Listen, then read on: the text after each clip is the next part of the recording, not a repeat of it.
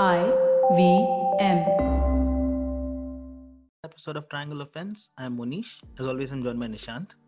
On yesterday's episode, we discussed the Warriors and we were doing a play-in spot, uh, the Western Conference play-in spot contenders. And we spoke at length about the Warriors, and that's all that we had the time for. On the part two of that episode, we'll ca- talk about all the other Lakers. teams. Oh, okay.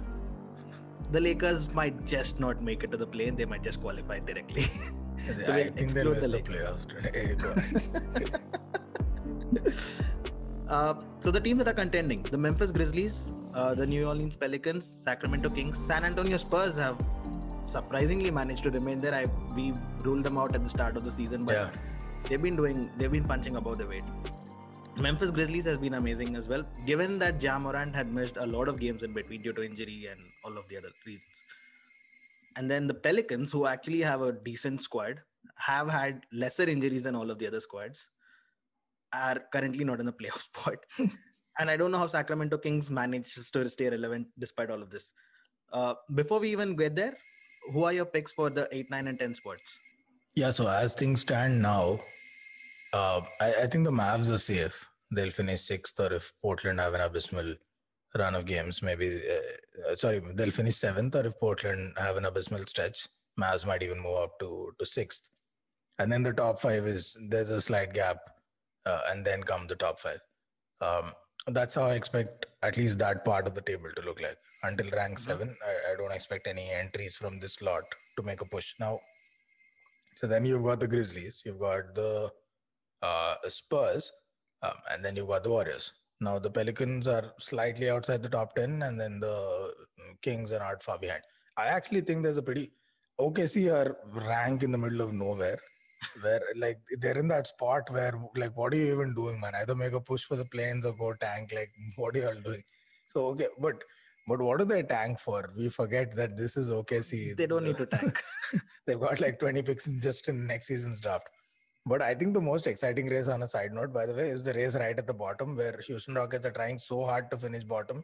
But Minnesota, with all of those stars, is still rock bottom and rocking it there. But uh, so I think I don't know if the Spurs can last the distance. I still Mhm. want to stand by what I said at the start of the season. I think they've done great for themselves. Um, a lot of players have stepped up.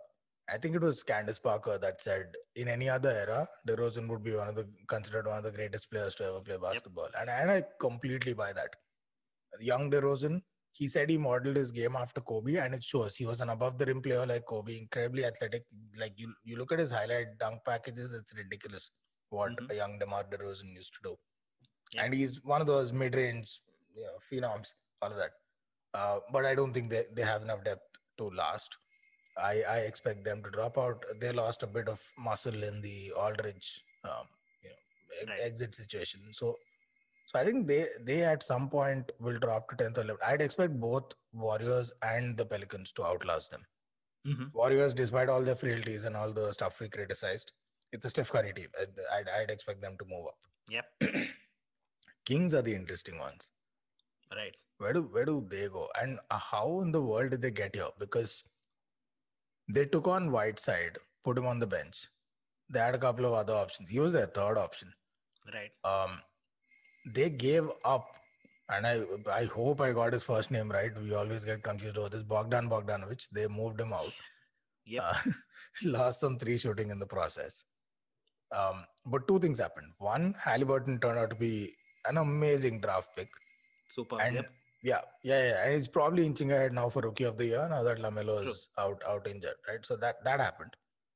Buddy Hield found his touch again Mhm. because it was between him and Bogdanovic. There was a lot of back and forth on who's going to start, who's going to come off the bench, Yep. what roles will they play. I, I think this extended run has has been beneficial for him for Buddy Hield. But the biggest difference, of course, is De'Aaron Fox came back and he started balling. Right. I- It's just as simple as that. Uh, Fox came back, started balling. Uh, to the point where maybe Magic Johnson should have drafted him, not Lonzo. Th- That was a possibility. But uh, they're an interesting piece. I really don't know where it all falls apart for the Kings. That's the mysterious uh, one Mhm. out of all of these guys. Like I have a sense of what I would expect the Pelicans to do. They can make a push. I think they can move up. Warriors, we know what they are and what they aren't. They're basically a Steph Curry team, and that's that. Right. Um, Grizzlies, I, I love that team. That's another one of those uh, like Phoenix. They have a lot of young, exciting players to look forward Yep. to. Phoenix, the only edge Phoenix has is that they have Chris Paul, um, that the Grizzlies don't. But like I said, I'd love to see Ja Morant in the in the playoffs, and I think they'll pull through. So I I'd see I see Grizzlies holding their spot. I Mhm. see Warriors and Pelicans both moving past San Antonio. Mhm. Kings are the wild card. I genuinely don't know where they finish. It could be 10th, it could be 11th, it could be uh, 12th, where they are Right. now. That's the wild card pick for me. But so to answer your initial question, 7, 8, 9, 10, uh, I, right now I'd expect it to be Dallas, Memphis, the way they are. Um, I'd expect Golden State and Pelicans, 9th or 10th. You can switch them. Got it. That's how I Yeah. see the play-ins shaping up. I agree. I, I love the Memphis Grizzlies as well. On that note, uh, they're a fun young core team to watch. Fun, fun young team to watch. I think they enjoy playing. You can see Yeah. always they're laughing around there, and when you're having fun, I think it tr- translates into results, and that's what you're seeing with the Memphis Grizzlies. They they have this incredible streak going on. Seven wins out of the last ten. All the three losses coming against Utah Jazz, who are the top in the league, so wouldn't complain there. And one, I think a couple of those losses were less than five as well. So they're pushing even the topmost teams, and they could be a party spoiler. You know, if they end up playing against the Phoenix Suns, uh, they could probably nick a game or two and then stretch them out. So I think Memphis Grizzlies are going to be super fun Yeah. to watch in the playoffs. I really would love to watch Ja Morant in the playoffs. Yeah, they have no fear, right? The entire team has no fear. Like Ja Morant tried to end Gobert's career with a dunk. like they have no conscience. They just don't know what to do and what not to. Yeah, that's that's a fun team. The Warriors, we spoke enough about them. I don't want to go into the Warriors discussion yet again. Z- Zion Williamson and the Pelicans. I think that's an interesting piece because if you look at each of them individually, right? Zion Williamson, Brandon Ingram, Lonzo Ball, even that's a fun team. That's a good Yeah. team, and they're having good numbers as well, good years as well. Yeah. Lonzo Ball is on a contract year, so he's balling out. Hmm. Zion Williamson is having a record year, 20 plus games in 20 plus point games in 25 consecutive games with a 50% shooting equals Shaq's record and might as well break it in the next game. Yeah. And Brandon Ingram was at the start of the year, we were talking about him even being an NBA All Star team. So he's been good as well. But despite all of that, they've not been winning, which is kind of surprising. Uh, they had this decent run in the recent past over the Zion Williamson streak. I think they've been the fourth or fifth best offense during the Yeah. streak, which Yeah, is really good. But I think where they lack is defensively. Steven Adams is no longer looking like the Steven Adams we knew from a few years back. Hmm. Eric Bledsoe, I think, is kind of diminished as a player. So that's where they lack. And I I still see Zion Williamson and Ingram pushing them through and finishing 10th, like you said. Uh, I think that'll happen. But what do you think about Zion Williamson? Crazy streak going on. How do you stop this guy? You don't. Uh, you get the ball. You get the ball out of his hands. Your best hope is that you force him to pass. Uh, Your kind of next best option is you force him to take a bad shot, like a turnaround jumper, or something that he's not comfortable hitting. If he if he turns and squares up against the basket, it's over. So Yeah. what you've got to do is prevent that from happening or load up people. Like he can run through one person, can he run through two? And there's only one way to find out. So you don't um, stop Zion. You you contain him as best you can, and you make sure the others don't do damage. Okay, Zion's gonna go for 25, 30 a night. Um, can you stop Lonzo from set shooting? Can you stop Ingram from cutting to the rim and all all of, all of that other stuff? I think that's where the game is won and lost. And really, given how atrocious the Pelicans are on defense, I'd even say hell let let Zion shoot. Or, or don't don't worry too much about containing him. It's two points here and there is not going to kill you. You're not going to stop him from scoring. Go down the other end and get your buckets because they're atrocious on defense. Right. Zion's true shooting is what 65%, 68%. It could be 80%, and they're not stopping anything at the other end. They have, if not the worst defenses, one of the worst defenses in the league on paper. As good as their offense is, it's not Brooklyn Nets or Denver Nuggets good. This this can be stopped. This offense can be stopped. It's not it's not that good yet. Um, so that's their biggest drawback. There are two. There, if I could point out two things which are keeping this team from winning, and two things that explain just how this team has a bunch of players, most of whom have improved from last season, and they had decent seasons last season. And even this season, a bunch of them get good stats. All of them do what they're uh, asked to do, and yet they somehow find a way to go lose that game. I, I was wondering why does that happen, and I tried to find the answers through numbers. And there are two things that stand out. One, this team doesn't defend at all. Mhm. Uh, they used to be an okay-ish defense last season, but then they lost Jrue Holiday. That's a death blow to your perimeter yeah. defense. Yeah, and you got Bledsoe, which it's not that much of a step down. At least last season it wasn't, but Bledsoe hasn't been that guy for a while now. Right. So they've they've taken a beat pummeling there. Um, and, and their three shooting is the other one that suffered.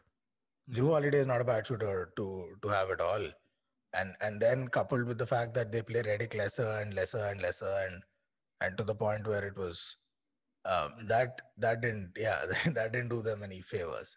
Um, they actually they- they're well below average on on three shooting as as a team. Right. This team, and I was stunned to see Lonzo attempts around eight three pointers a game.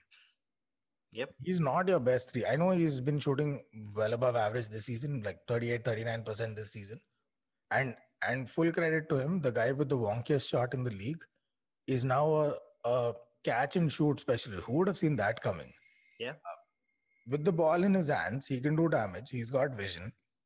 But he's now added that facet to the game where when they rotate the ball between Ingram and, and Zion, who understandably see high usage rate, Lonzo's now developed this side of his game and a new shot mechanics where he whizzes around the court, kind of like Steph Curry, finds an open shot, and he's now taking, uh, I think, two thirds of his three attempts are now catch and shoot um, attempts. He's become a set shot specialist now.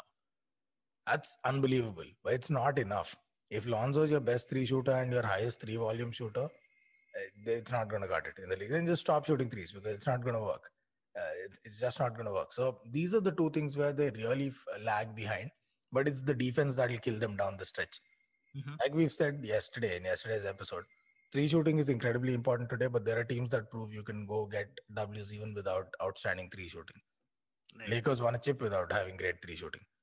Where these guys get killed, the Pelicans, and why you see a lot of close games being tossed away. The blowouts are the blowouts, right? You can't really explain that for any team. And the Clippers got blown out by 50 against the Mavs. You can't explain that. And they had PG on the floor. So, okay, now I get it. But with, with the Pelicans, with the Pelicans, their lack of defense, that's what turns close games into decent margin defeats and what Mhm. could be decent margin defeats into blowouts. When push comes to shove, they don't have the ability to get a clutch stop. They have the ability to go down the other end and score. This is the oldest saying in basketball. They can do that. They can't get a stop. So it doesn't matter what they do, how clutch they are, they will concede at the other end. That's what's killing them right now. And if it's this bad in the regular season, you can only imagine it'll get worse in the playoffs. They have an interesting scenario, don't they? I mean, they have a bunch of uh, draft picks thanks Yeah. to Jrue Holiday and Anthony Davis. Uh, they have an interesting situation with Lonzo Ball. Uh, do you think they should renew his contract, given that they will Zion will be up for a contract renewal the year after? Brandon Ingram is already on a big contract. Do you think? How do you think uh, they'll go with the Lonzo situation? Do you think they'll renew his contract, keep him there?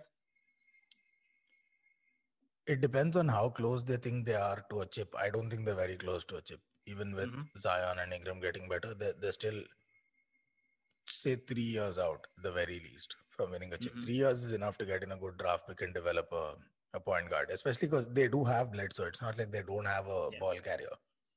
Uh, I- think I think Lonzo's going to be worth a fair amount of money when he comes to Mhm. sign. Is it going to be a De'Aaron Fox type contract? Maybe not, but he's going to be worth a shit ton of money. At least what the Lakers offered Dennis Schroeder, if not if not a little more, right? Somewhere in that ballpark.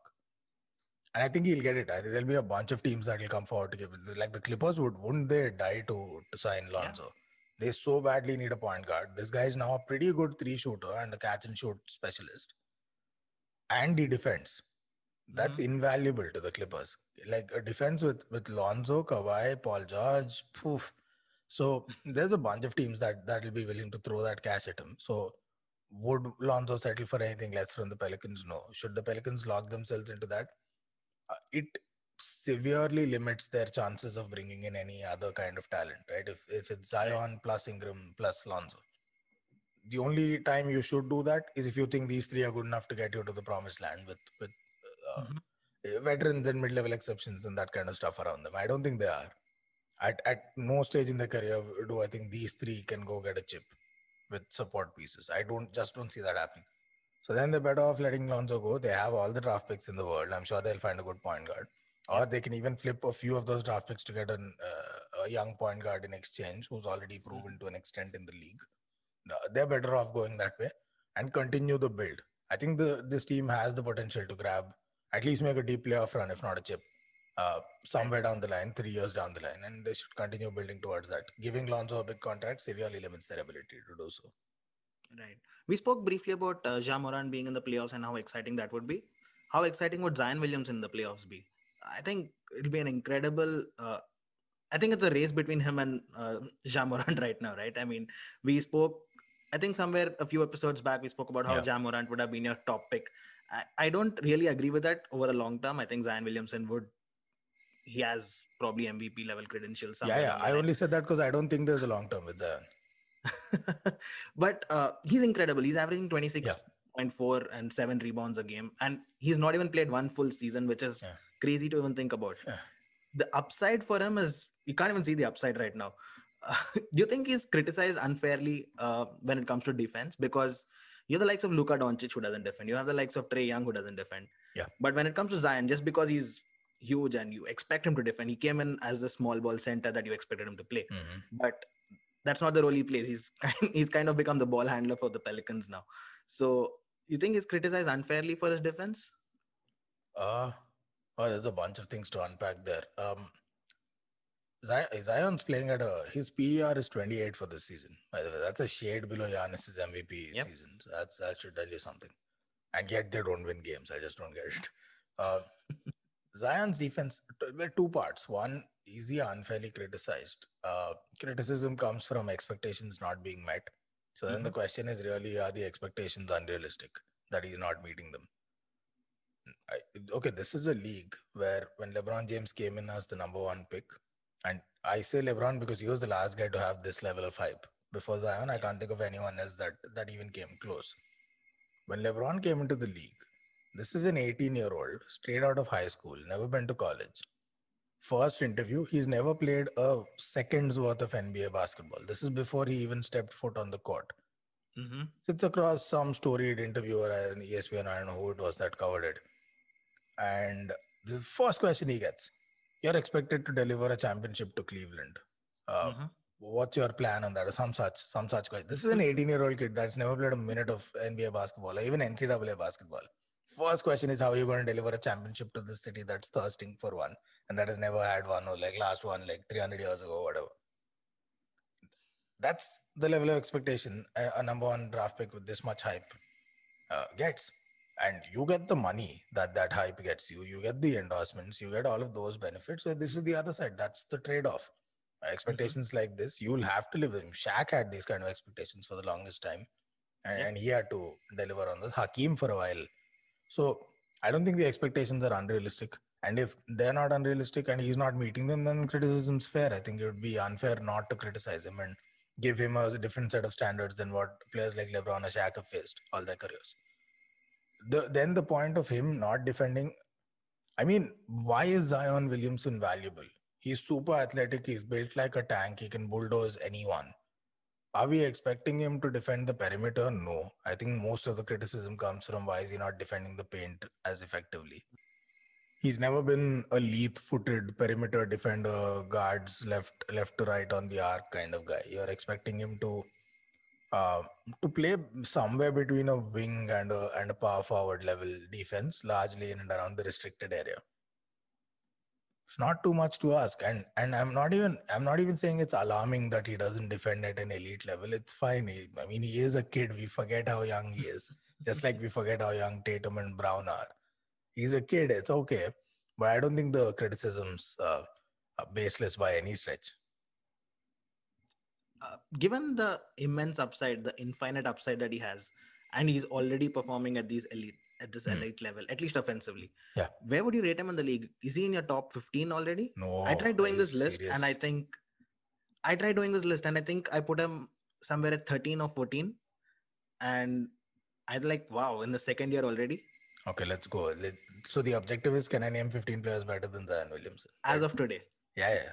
As of Mhm. today, playing right now, hmm Inju- injured, otherwise doesn't matter. LeBron James, Kevin Durant, hmm Anthony Davis, hmm Giannis, Kawhi, hmm hmm What are we at? Five? Steph Curry. Of course. Klay Thompson.